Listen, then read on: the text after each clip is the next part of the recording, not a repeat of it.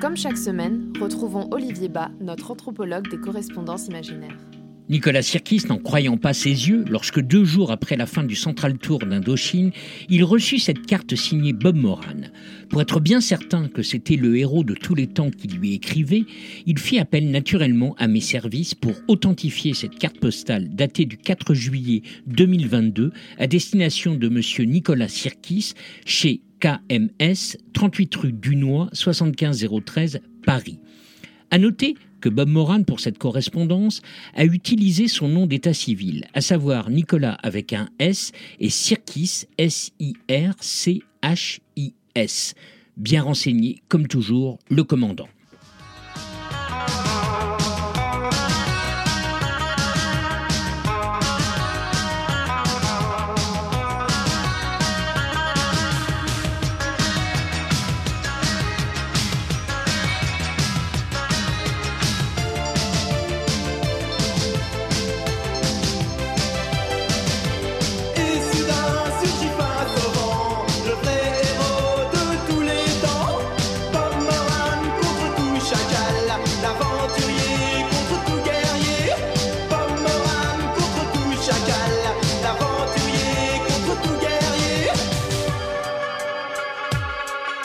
Recto.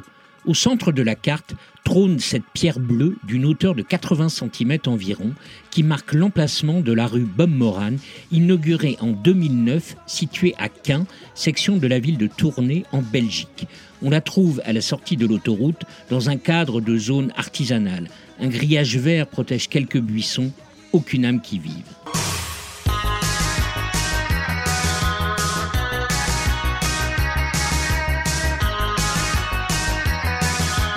Verseau.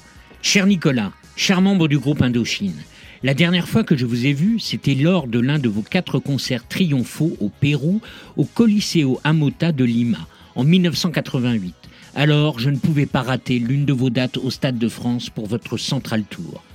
J'avoue que, incognito et au milieu de ces 98 000 personnes, j'attendais avec impatience que vous interprétiez l'aventurier qui, il y aura 40 ans en novembre, me redonna une nouvelle jeunesse. Même si j'ai connu des frissons dans ma vie, il faut reconnaître que lorsque retentirent au second rappel les premiers accords de la chanson et que mon nom fut scandé par cette foule immense, j'en étais assez fier et j'aurais aimé que Miss Ylang Ylang soit présente pour vivre cela avec moi. J'ai souvent parlé de vous avec mon créateur Henri Verne, disparu l'an passé après 102 ans de vie sur cette terre et auteur de 230 de mes aventures entre 1953 et 2012.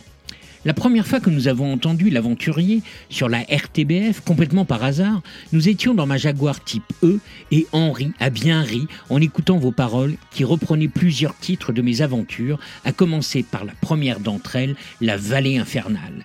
Votre allusion au sultan de Jarawak était fort subtile également. Merci d'avoir pensé dans cette liste à mettre en avant Terreur à Manikwagan, car j'ai beaucoup aimé le Canada. Et puis le collier de Siva, bien sûr, paru lorsque vous aviez 7 ans, etc., etc. Mon ami Bill Ballantine, vous le connaissez, fut particulièrement heureux d'être mentionné et frime volontiers avec cela. Par contre, vous auriez pu éviter de faire de la pub à ce satané monsieur Ming, alias l'ombre jaune. Mais nous n'avons pas compris à cette première écoute d'où venait l'opération Nadaweeb. Et Henri a cherché dans sa mémoire pour savoir à quel roman vous faisiez référence. Figurez-vous qu'en 2020, il s'était mis en tête afin de vous rendre l'appareil de l'écrire. Mais il n'en a pas eu le temps. Vous avez volontiers dit que vous aviez écrit cette chanson en 4 heures, vous qui êtes si méticuleux d'habitude. Beau travail, cher ami, car c'est un classique de chez classique, un incontournable de votre répertoire et un tube intemporel vendu à sa sortie à plus de 500 000 exemplaires. À l'occasion, passez me rendre visite dans mon abbaye en Dordogne, je vous ferai dédicacer mon 45 tours. Grosse bise.